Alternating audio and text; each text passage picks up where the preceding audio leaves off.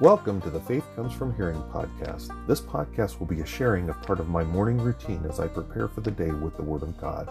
We will be partaking of Puritan prayers from the Valley of Vision, each day's morning devotional from Charles Haddon Spurgeon's Morning and Evening, and we'll be reading from the Legacy Standard Bible, which is the newest and I believe the most accurate translation of the Word of God.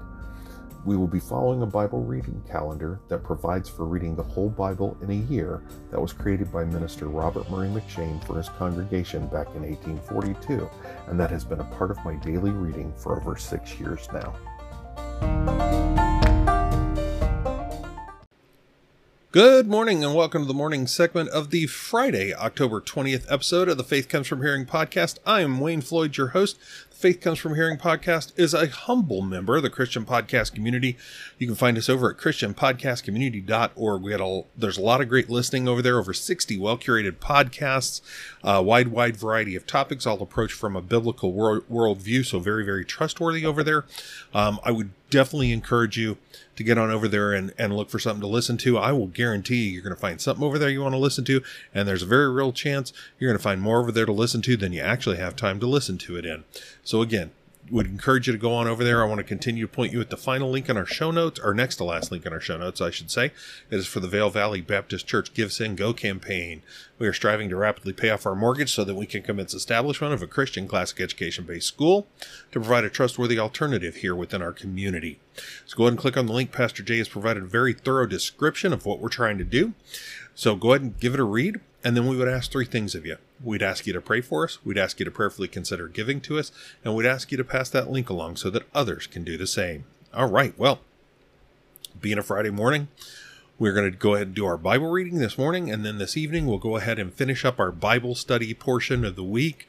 Um, I know it was very short, and I'm sorry again with everything that was going on, just was not able to get Monday and Tuesday ready, but we'll also be finishing. Uh, we're going to be doing. Um, John 14, verses 13 and 14, and that will be wrapping up our section on the comfort for troubled hearts.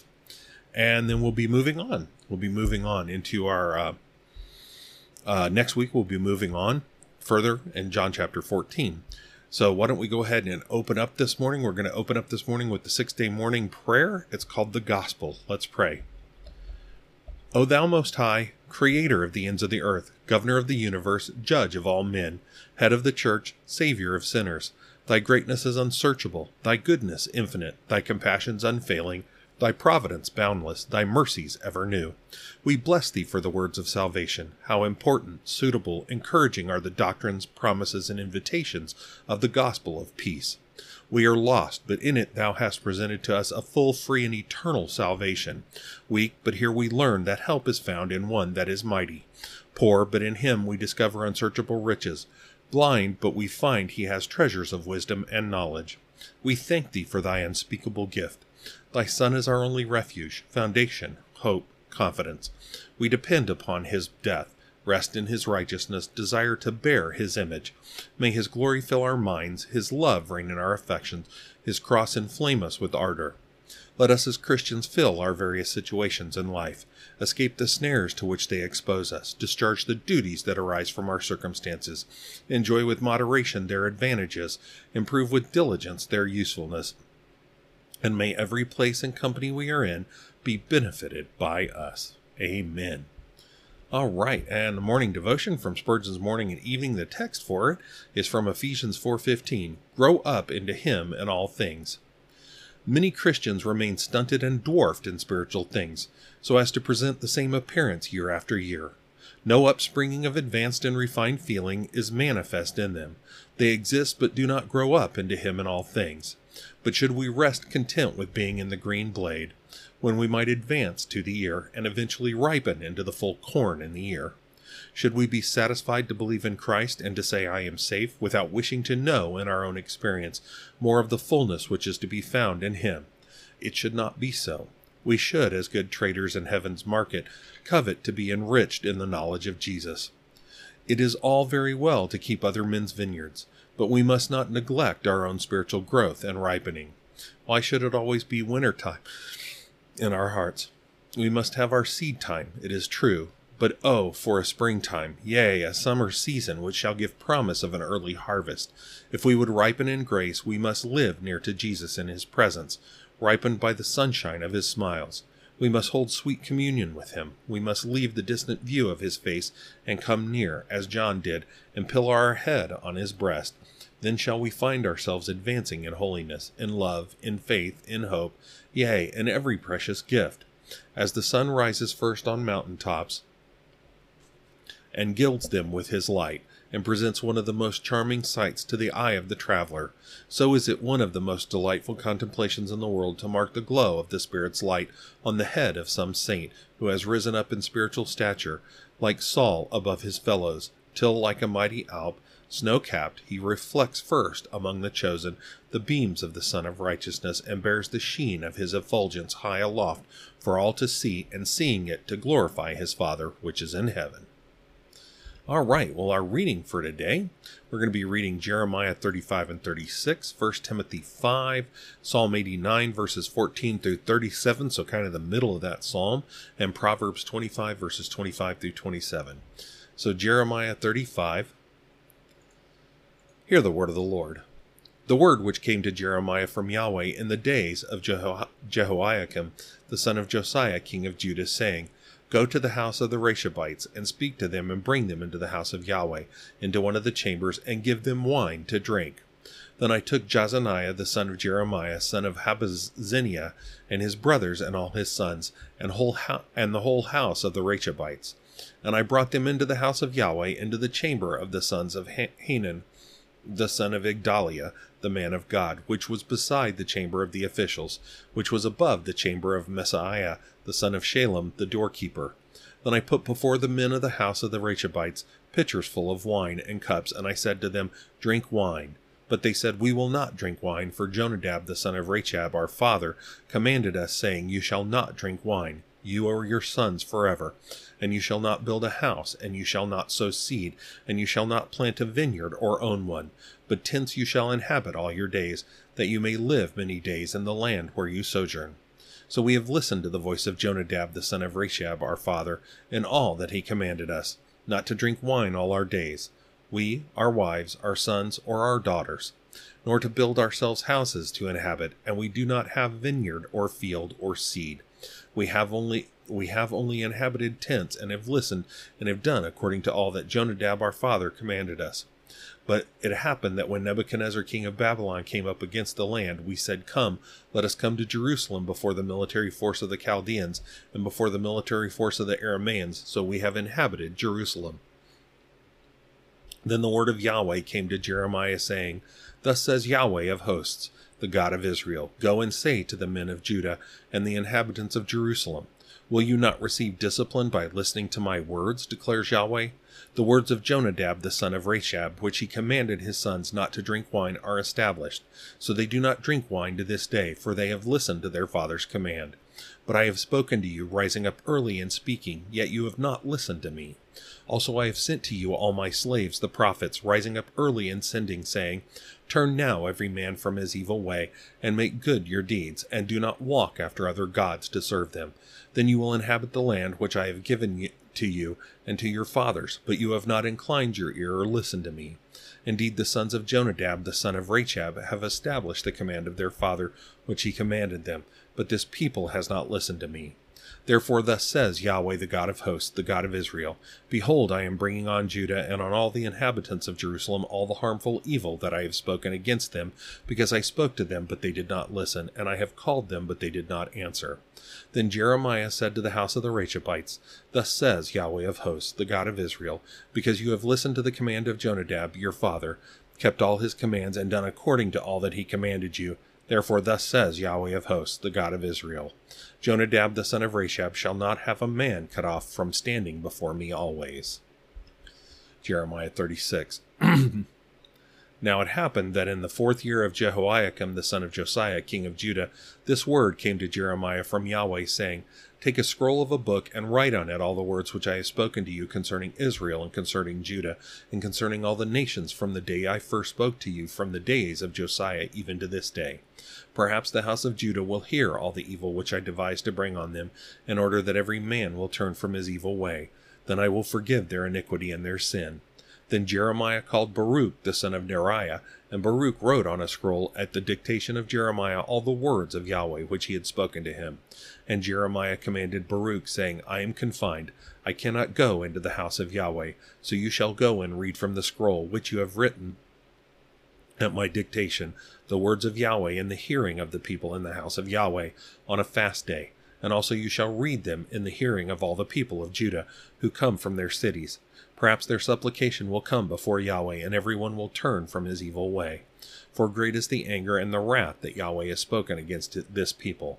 So Baruch the son of Neriah did according to all that Jeremiah the prophet commanded him, reading from the book the words of Yahweh in the house of Yahweh. Now it happened in the fifth year of Jehoiakim the son of Josiah king of Judah, in the ninth month, that all the people in Jerusalem and all the people who came from the cities of Judah to Jerusalem called for a fast before Yahweh. Then Baruch read from the book the words of Jeremiah in the house of Yahweh in the chamber of Gemariah, the Gemariah, the son of Shaphan the scribe, in the upper court at the entry of the new gate of the house of Yahweh in the hearing of all the people. Then Micaiah the son of Gemariah the son of Shaphan heard all the words of Yahweh from the book. And he went down to the king's house into the scribe's chamber, and behold, all the officials were sitting there, Elishama the scribe, and Delaiah the son of Shemaiah, and Elnathan the son of Achbor, and Gemariah the son of Shaphan, and Zedekiah the son of Hananiah, and all the other officials. And Micaiah declared to them all the words that he had heard when Baruch read from the book in the hearing of the people. Then all the officials sent Jehudi the son of Nethaniah, the son of Shelemiah, the son of Cushi, to Baruch, saying, Take in your hand the scroll from which you have read in the hearing of the people, and come. So Baruch the son of Neriah took the scroll in his hand and went to them, and they said to him, Sit down, please, and read it in our hearing. So Baruch read it in their hearing. Now it happened that when they had heard all the words, they turned in dread one to another, and said to Baruch, We will surely declare all these words to the king. And they asked Baruch, saying, Declare to us, please, how did you write all these words? Was it at his dictation? Then Baruch said to them, He dictated all these words to me, and I wrote them with ink in the book. Ink on the book, excuse me. Then the official said to Baruch, Go hide yourself, you and Jeremiah, and do not let anyone know where you are. So they went to the king in the court, but they had deposited the scroll in the chamber of Elishama the scribe. And they declared all the words in the hearing of the king. Then the king sent Jehudi to get the scroll, and he took it out of the chamber of Elishama the scribe. And Jehudi read it in the hearing of the king, as well as in the hearing of all the officials who stood beside the king. Now the king was sitting in the winter house in the ninth month, with a fire burning in the brazier before him. And it happened that when Jehudi had read three or four columns, the king cut it with the scribe's knife and threw it into the fire that was in the brazier, until all the scroll was consumed in the fire that was in the brazier. Yet the king and all his servants who heard all these words were not in dread, nor did they tear their garments. Even though Elnathan and Delaiah and Gemariah eh, interceded with the king not to burn the scroll, he would not listen to them. And the king commanded Jer- Jerahmeel, the king's son, Seraiah the son of Azriel, and Shelemiah the son of Abdiel, to take Baruch the scribe and Jeremiah the prophet, but Yahweh hid them. Then the word of Yahweh came to Jeremiah after the king had burned the scroll, and the words which Baruch had written at the dictation of Jeremiah, saying, Take again another str- scroll, write and write on it all the former words that were on the first scroll which Jehoiakim the king of Judah burned. And concerning Jehoiakim king of Judah you shall say, Thus says Yahweh, you have burned this scroll, saying, Why have you written on it that the king of Babylon will certainly come and make this land a ruin and will make man and beast to cease from it? Therefore, thus says Yahweh concerning Jehoiakim, king of Judah He shall have no one to sit on the throne of David, and his dead body shall be cast out to the heat of the day and the frost of the night. And I will also punish him and his seed and his servants for their iniquity, and I will bring on them and the inhabitants of Jerusalem and the men of Judah all the evil that I have spoken about to them but they did not listen. Then Jeremiah took another scroll and gave it to Baruch the son of Neriah the scribe, and he wrote on it at the dictation of Jeremiah all the words of the book which Jehoiakim king of Judah had burned in the fire, and many similar words were added to them.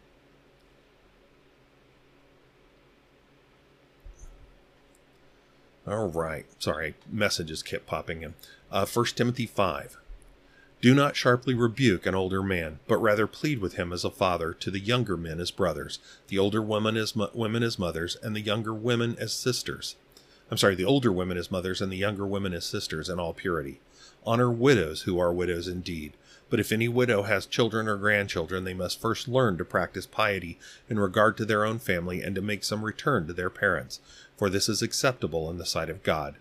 Now she who is a widow indeed, and who has been left alone, has fixed her hope on God, and continues in petitions and prayers night and day. But she who lives in self indulgence is dead, even while she lives, and command these things as well, so that they may be above reproach. But if anyone does not provide for his own, and especially for those of his household, he has denied the faith and is worse than an unbeliever.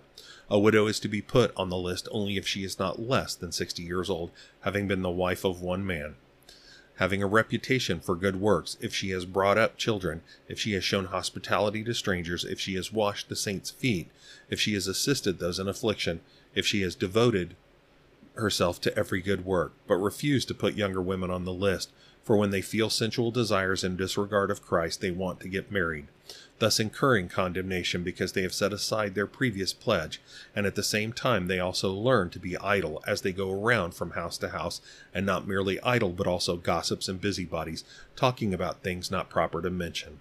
Therefore, I want younger widows to get married, bear children, keep house, and give the enemy no opportunity for reviling. For some have already turned aside after Satan. If any believing woman has widows, she must assist them, and the church must not be burdened, so that it may assist those who are widows indeed. All right, sorry about that, folks. I had to take a little bit of a break. Um, wife came home with groceries, and she's having an RA flare, so her hands are really bad. So I had to go grab the groceries for her and bring them in. All right, let's pick back up where we were. Let's see. We were First Timothy 5, we're verse 17. We're starting back at verse 17. The elders who lead well are to be considered worthy of double honor, especially those who labor at preaching the word, at preaching the word and teaching. For the scripture says, You shall not muzzle the ox while it is threshing, and the laborer is worthy of his wages. Do not receive an accusation against an elder except on the basis of two or three witnesses. Those who continue in sin reprove in the presence of all, so that the rest also will be fearful. I solemnly charge you in the presence of God and of Christ Jesus and of his elect angels to observe these instructions without bias, doing nothing in partiality. Do not lay hands upon anyone hastily and thereby share responsibility for the sins of others. Keep yourself pure. No longer drink water only, but use a little wine for the sake of your stomach and your frequent ailments. The sins of some men are quite evident, going before them to judgment. For others their sins follow after. So also good works are quite evident, and those which are otherwise cannot be concealed. All right. Sorry, I'm a little bit out of breath there. All right. Psalm 89. That's what happens when you got to go up and downstairs and you're in this condition I'm in. So Psalm 89, let's see, we're doing verses 14 through 37. Like I said, this is kind of the middle of it. And tomorrow on Saturday, we will do the end of chapter 89, Psalm 89. So Psalm 89, verse 14 through 37.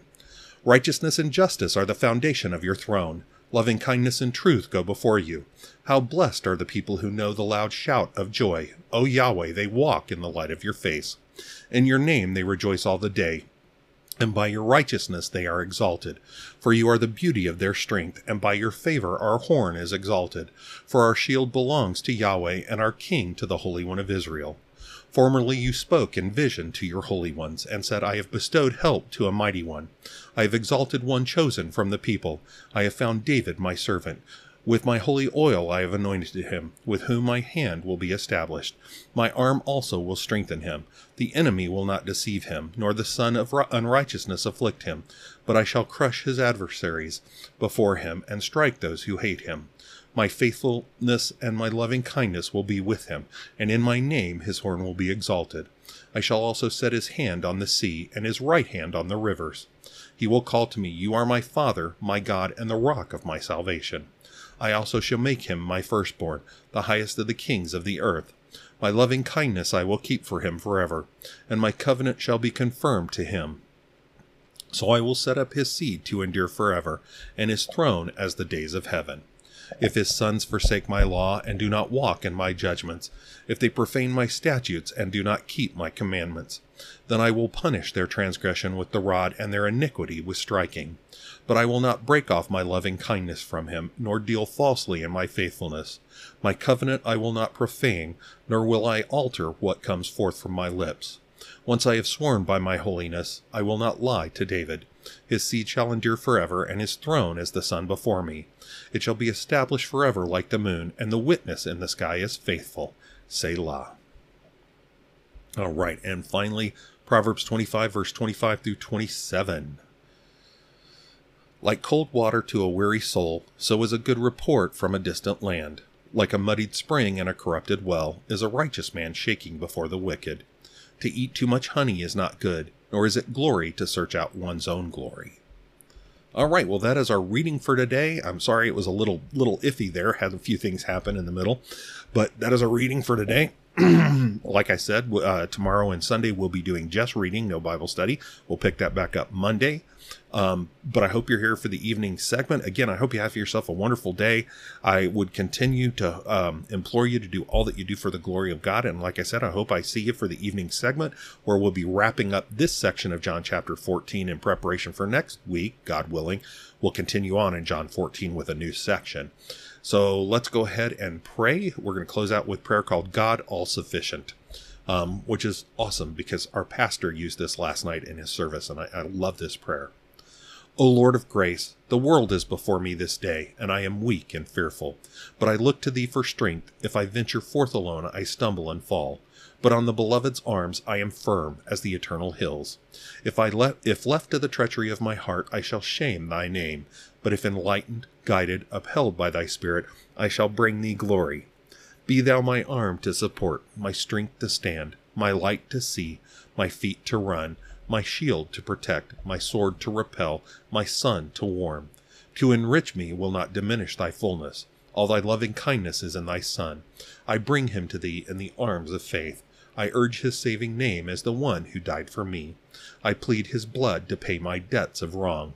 Accept his worthiness for my unworthiness his sinlessness for my transgressions, his purity for my uncleanness, his sincerity for my guile, his truth for my deceits, his meekness for my pride, his constancy for my backslidings, his love for my enmity, his fullness for my emptiness, his faithfulness for my treachery, his obedience for my lawlessness, his glory for my shame, his devotedness for my waywardness, his holy life for my unchaste ways, his righteousness for my dead works, his death for my life.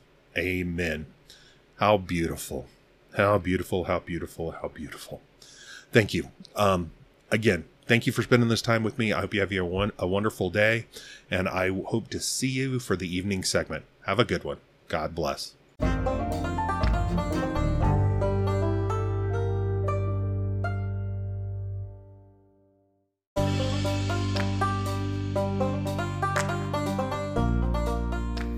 Welcome to the evening segment of the Faith Comes From Hearing podcast. Good evening, and welcome to the evening segment of the Friday, October 20th episode of the Faith Comes From Hearing podcast. I continue to be Wayne Floyd, your host. All right. We are going to be getting back into our study of John chapter 14. So let's go ahead and open up and get right into it. Uh, we're going to open up with prayer. Uh, the prayer from Valley Vision is called Confidence. Let's pray. Oh God, Thou art very great. My lot is to approach thee with godly fear and humble confidence, for thy condescension equals thy grandeur, and thy goodness is thy glory.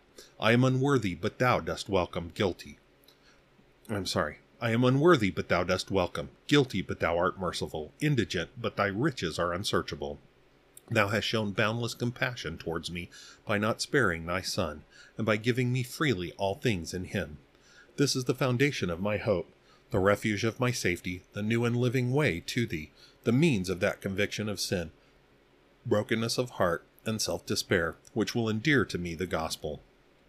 Happy are they who are Christ's, in him at peace with thee, justified from all things, delivered from coming wrath, made heirs of future glory. Give me such deadness to the world, such love to the Savior, such attachment to his house, such devotedness to his service, as proves me a subject of his salvation. May every part of my character and conduct make a serious and amiable impression on others, and impel them to ask the way to the Master. Let no incident of life, pleasing or painful, injure the prosperity of my soul, but rather increase it. Send me thy help, for thine appointments are not meant to make me independent of thee, and the best means will be vain without superadded blessings. Amen. All right, evening devotion uh, for uh, October 20th from Spurgeon's Morning and Evening.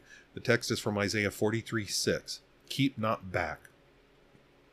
Although this message was sent to the south and referred to the seed of Israel, it may profitably be a summons to ourselves. Backward we are naturally to all good things, and it is a lesson of grace to learn to go forward in the ways of God. Reader, are you unconverted, but do you desire to trust in the Lord Jesus? Then keep not back. Love invites you. The promises secure you your success. The precious blood prepares the way.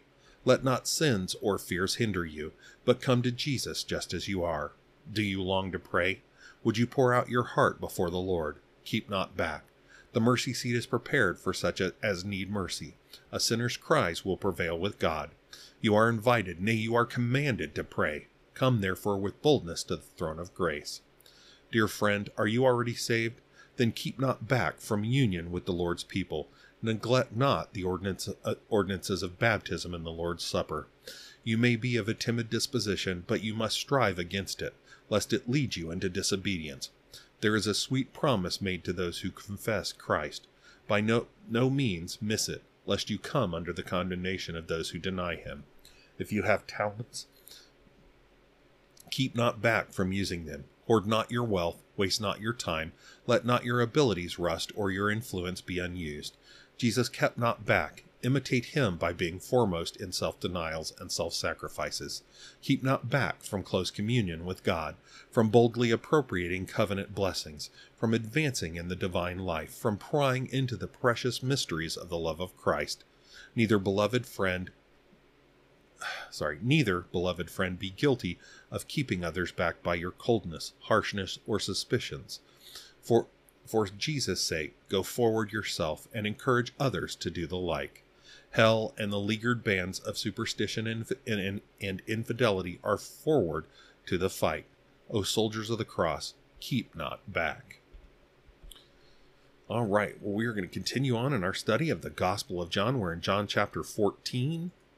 All right. So, again, like I said, John chapter 14, we are going to be uh, wrapping up this section called Comfort for Troubled Hearts. Again, that's, uh, like I've said, my, my headers and subheaders and titles and stuff um, all come from a theologian I very much trust. Um, it just makes things easier for me and much quicker to be able to put together and get the Bible study done and be ready and be able to do this for you. So, this section, and I, and I think it absolutely fits, um, was titled by him Comfort for Troubled Hearts and so we've walked through this. And again we've got we've got to remember and i'm probably going to take a drink here real quick. And no that that wasn't like a beer top or anything actually. That's kombucha. And i know some people hate it but actually the wife and i enjoy it. And it helps our digestion and as we get older that's very important. Um and just so y'all know getting old is not for wimps. Um okay so but anyways, we've we've had the apostles, we've had the disciples, the, the eleven. Okay, the eleven. Judas is gone. The eleven, they're in the upper room. Jesus has bathed their feet, bathed their feet, and we, we, we cannot miss that. And I, like I've said before, it's some of my favorite verses in the whole scripture because it shows the true, true humility of love, the true to, and just the true humility period that we as Christians should exhibit and and that's so important to me because it's always been something I've struggled with. That that is one of those things. Pride is something I very much fight. I I, I was fighting before I was saved, and obviously I fight as I'm saved. Um, I don't want to be proud in myself. My, the only thing I should take honor from is God, or, or not take from, but but worry about honor in is in glorifying God. That's it.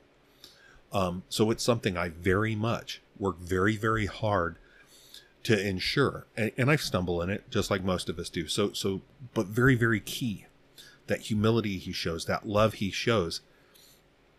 But at the same time, that that shakes the 11 that shakes them he's just been proclaimed by the people as he came in in John chapter 12 as he comes in the triumphal entry into the city here in this last Passover where he's coming to be crucified and they're not quite liking that either because he said it repeatedly. He's made clear that he's going to be raised up. And you know you and I read that and go huh?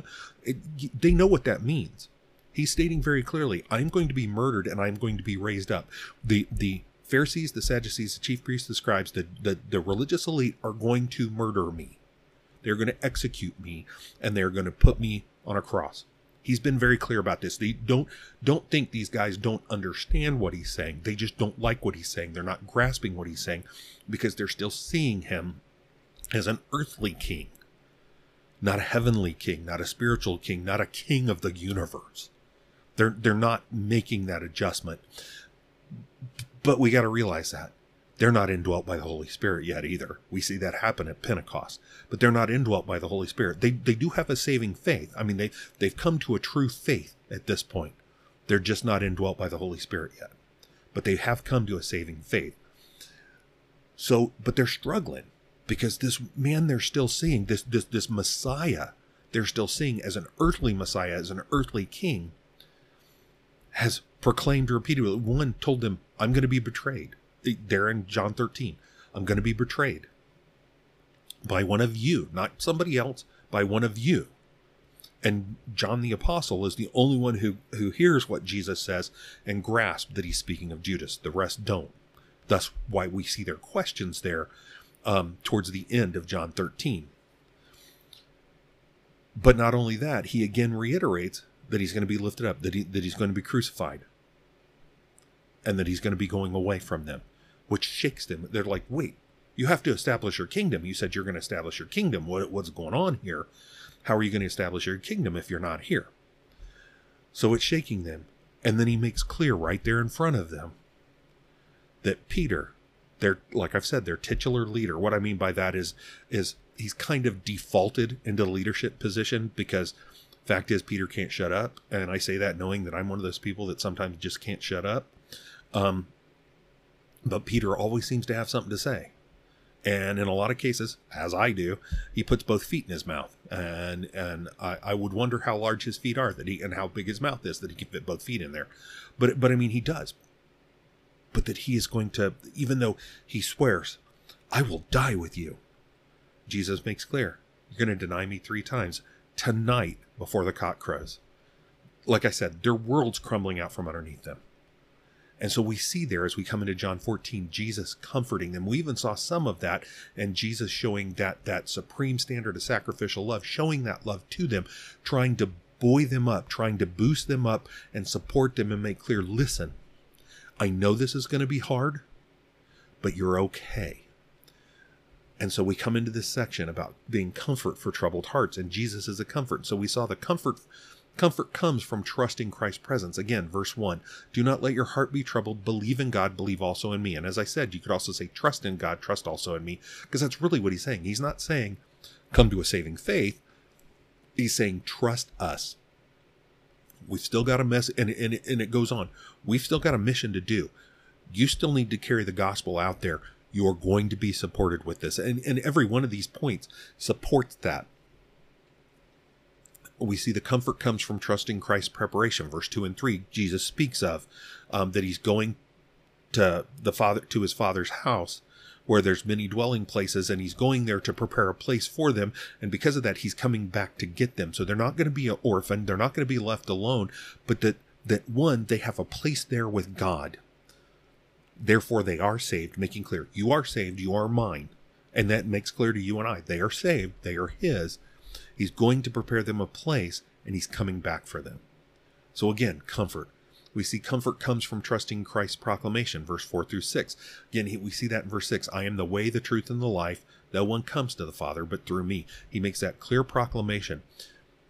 If, if you're starting if you're starting to struggle and, and and have doubts about the fact that I'm the Messiah, I'm making very very clear to you, and and believe me, these guys know. He's made very clear. No one comes to the Father. He's saying no one comes to God except through me. So he's making clear. No one gets to God except through me, and I am the Son of God, and I am the way, the truth, and the life, and I'm the only way in. So you can trust me. You can trust this. You can, you can trust in what the Father and I have set out. We saw comfort coming from trusting Christ's person, um, verses seven through eleven. Again, you know that we see, you know, Philip asks a question, Lord, show us the Father, and it is enough for us. And Jesus again tr- tries to hammer home, and I'm sure there was some disappointment in there, but he's like, I and the Father are, are one. The Father's in me, I'm in Him. If you see me, you've seen the Father because he's the Father incarnate. I mean, he's he's God incarnate. And he and he goes on to make clear, listen, the words I'm speaking to you, I'm not speaking them for myself. They're the Father, and those are the works he's doing in me is speaking those words, speaking the words of God.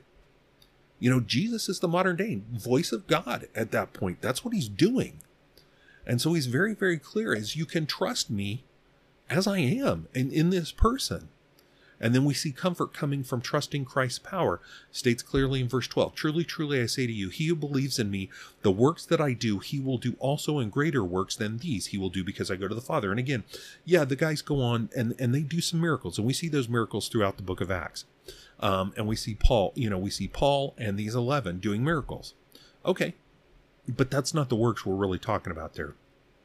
What Jesus is talking about there as we go back to verse 10, we see that the words that I say to you, I do not speak from myself, but the Father abiding in me does his works, meaning the Father does those works through him in what Jesus spoke, the gospel. Those are the works he's talking about that they will do greater works.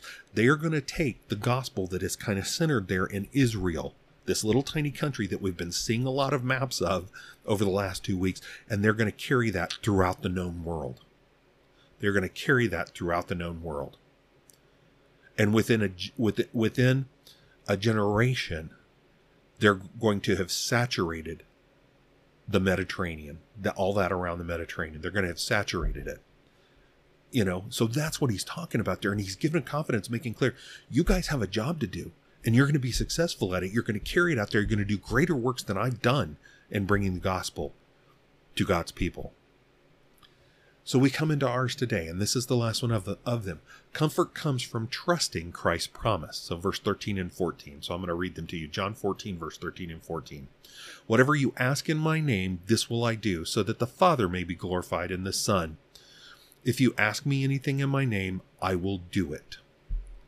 So, I, I got to start from the beginning because actually, this is the crux of this. It is way too easy for somebody to pile in this and go, so basically, he was telling them that they could ask for anything, and as long as they asked it in his, him in his name, Christ will fulfill it for them, so that God will be glorified. That's not exactly what he said, and and that's where we have to remember, because Jesus also says that to others, which would be, and even in this case would be said to us. So let me be clear about what this is saying when it says, whatever you ask in my name. Again, Jesus is here talking about prayer. He's talking about prayer.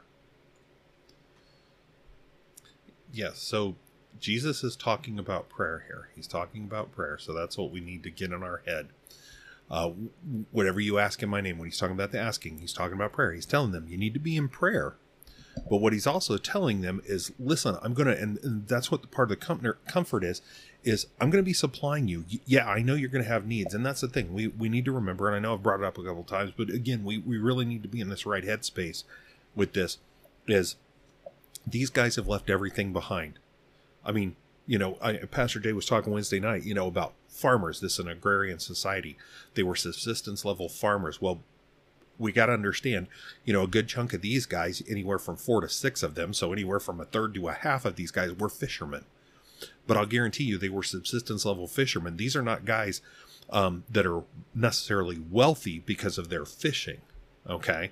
So they're probably sufficient or uh, subsistence level fishermen as well. I mean, it, this wasn't, believe me, there was a very large dichotomy. There were the very, very wealthy and there were the subsistence level. There, there wasn't a lot of, of, of uh, middle income folks out there. I mean, there aren't a lot in our country anymore because of what the government's done to us. But but you know that's the thing. There was there was the very well off and the subsistence level, and that was it. So between that, the the tax collector who's no longer making, I mean, these guys are not making wages. Again, these guys are not making wages. They've they've lived off of, been supported off of those that have come. I mean, I mean, I'm sure Lazarus and his family have provi- provided for them. Um, that's why they sent somebody to him uh, when Lazarus got sick. I mean, you know, so I'm sure they've supported. I'm sure there's other families that have supported, families that were pretty well off, supported. Um, that e- even even the poorer of the people have contributed. Um, they've been able to stay places for free. They've been fed for free, stuff like that. But with Jesus gone, their their leader gone, he's the big attraction. I mean, hey, it's great they've been around, and yeah, okay, they were able to, uh, you know, and um, from the other gospels, you know, go and cast out demons and heal people and some stuff like that while Jesus is still here. At the same time, they're not sure that's going to continue. I mean, they, they really have no confirmation yet that that's going to continue, um, though it does to to a certain extent. But but at the same time, you know, and and not necessarily in a mercenary way, but Jesus is their meal ticket. I mean, he really is. I mean, I mean, in, in pure logistical sense. And they have to be wondering, how are we going to provide for ourselves? So again, he's making clear, you're going to be provided for. Whatever you ask in my name, this will I do, so that the Father may be glorified in the Son. If you ask me anything in my name, I will do it. Now, at the same time, what we have to understand. And and this has become way too prevalent. And don't get me wrong i tend to say this at the end of my prayers when i'm when i'm praying extemporaneously. Um but people have come to almost treat this as a magic formula. When this is talking about whatever you ask in my name this is not a a as long as they throw on the end of their prayer in Jesus' name or in Jesus Christ's name or in your name, Messiah, or whatever. That's not what it's talking about. That that's not some magic formula, some magic chant that they, you know, that, that then Jesus will respond like a genie. That's not what he's saying. When he's saying in my name, at the same time he's saying in the Father's name. Remember, He's in the Father, the Father's in him. If you know me, you'll know the Father, all of that stuff. So if you're saying it in Jesus' name, you're saying it in God's name.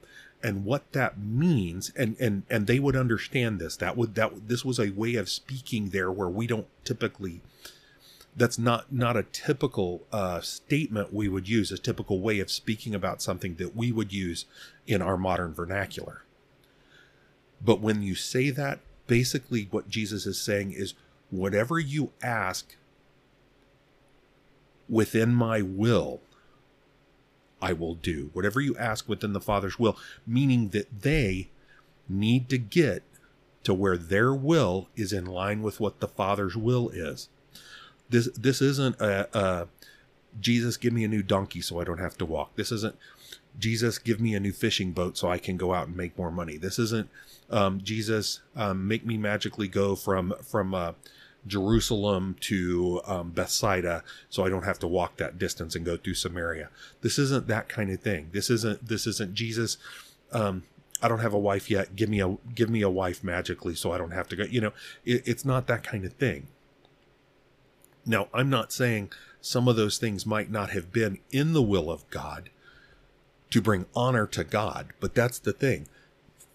Jesus is clear about that so that the Father may be glorified in the Son. The only way the Father is going to be glorified in the Son is if the prayers that are being prayed are being prayed in the will of God. And that's true for us too, because there's way too many people nowadays that seem to have this idea that they can turn around and they can treat God like a little genie or Jesus like a genie and throw on the in Jesus' name, in the name of our Father, in God's name, or whatever on the end, and it's a magic formula, and God's going to go poof and give them a brand new $80,000 car or a $500,000 house or stuff like that. That's not what he's talking about. It's when we truly, when when in our walk, when in our soul, in our heart, the, the center of our being is what they're talking about, not not the feelings heart, but the center of our being, being our soul. When that is truly in line with God's will, with Jesus' will, and we pray that way.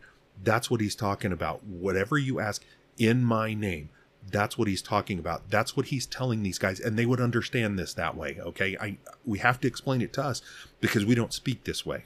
That that's not part. Like I said, that's not part of our vernacular. Part of the way we normally talk. If you don't know what vernacular means, and I realize I use that term a lot, but um, but so, excuse me. So, again, that's what he's talking about here. And he's telling him, if you are truly in, in, in line with God's purpose, in line with my purpose here, in line with the kingdom, and you're kingdom thinking and kingdom praying, then I will meet those needs. You're doing the work of the kingdom and you need help, spiritual help, give me a call. Get down on your knees and pray. And I will be there for you. I will support you. The Holy Spirit will will drive what happens there and bring and and and assist you and bring honor to the Father. That's that's what he's saying there. That's what he's trying to convey to them. And and and so that's the thing. That's where and I and I wanted to be clear about this and I want to make sure that the, that we clearly understand this that he, he really is not saying, "Hey, just throw my name on the on the end of a prayer and that's magically going to do it.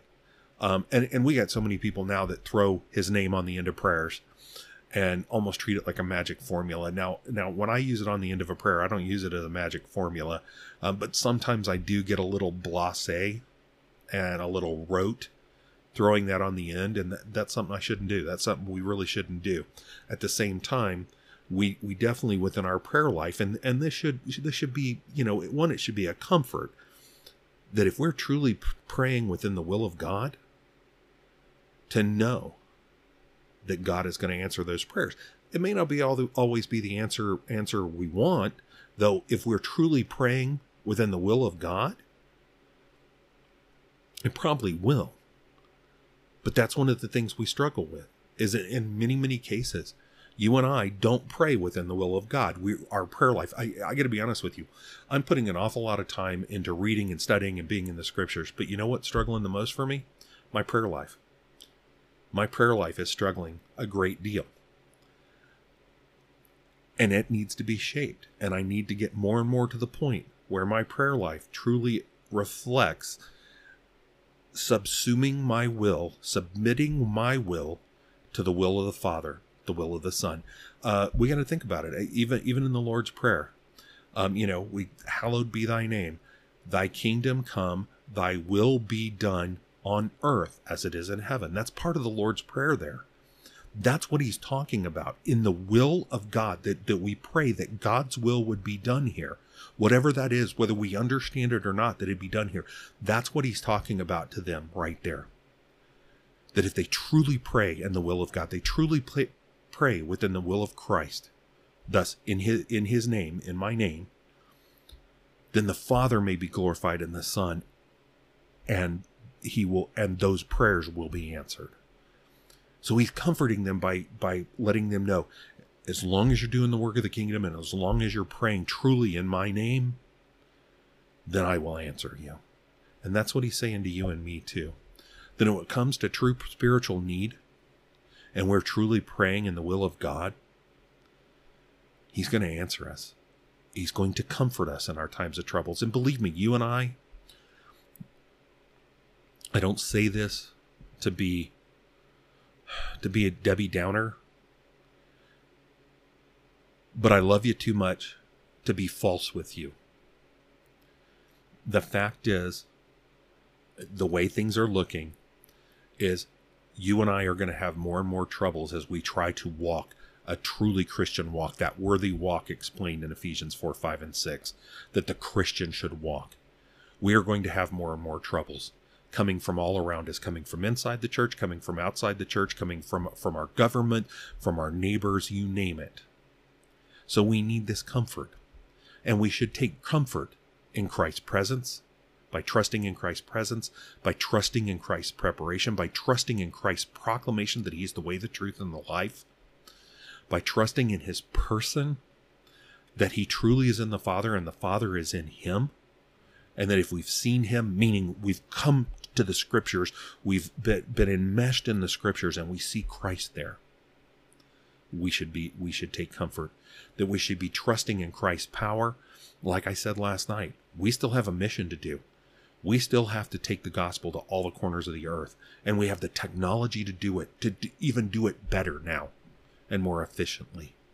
And what comfort we should take in that.